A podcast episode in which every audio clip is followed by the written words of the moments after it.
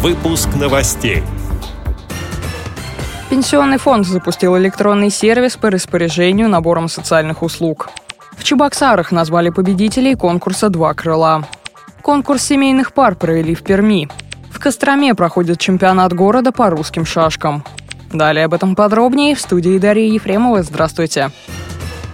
На сайте Пенсионного фонда в разделе «Личный кабинет» для людей, проживающих в 20 субъектах России, открыт новый сервис. С его помощью можно выбрать форму получения набора социальных услуг.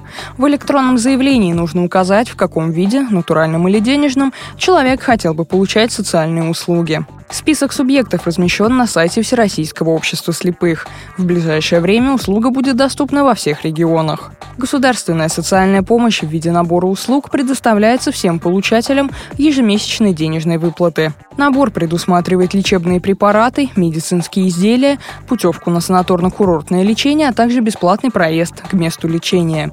Можно полностью или частично отказаться от услуг в пользу денег. Максимальный размер выплаты с 1 февраля составляет 1048 рублей 97 копеек в месяц. Вариант предоставления набора социальных услуг можно изменить раз в год. С запуском нового электронного сервиса в личном кабинете гражданина изменить вариант получения набора социальных услуг стало возможным еще и через интернет, сообщает пресс-служба ВОЗ.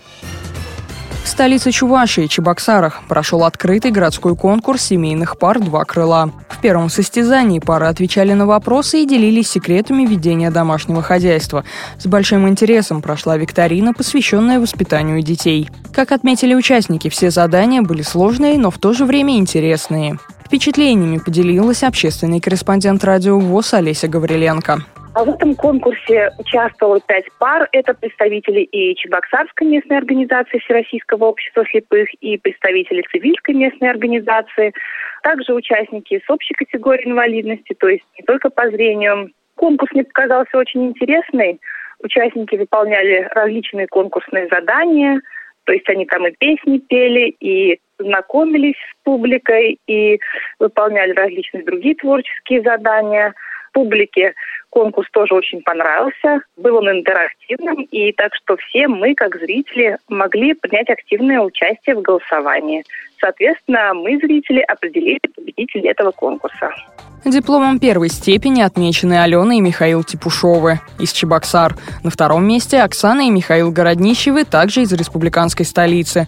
Третье место присудили Людмиле и Александру Никитиным из Цивильской местной организации ВОЗ. Конкурс семейных пар под названием «Сладкая парочка» провели и в Перми. Там состязались семь пар – из Кунгура, Лысьвы, Перми и Соликамска. Участники рассказали истории появления их семей, продемонстрировали таланты и творческие способности. Много положительных отзывов получили кулинарные и танцевальные конкурсы. В категории до 40 лет первое место заняли Татьяна Пегушина и Сергей Дугин из Соликамска. Вторыми стали Анастасия Данина и Сергей Горбунов из Перми.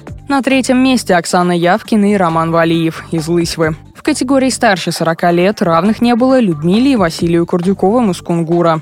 Второе место у Ираиды Чернышовой и Николая Аликина, также из Кунгура. Третье место заняли Светлана и Александр Винокуровы из Лысьвы. Конкурсанты и зрители остались довольны встречей. Они высказали пожелание, чтобы в дальнейшем у подобных конкурсов появилось больше участников, передает общественный корреспондент радио ВОЗ Владимир Ухов.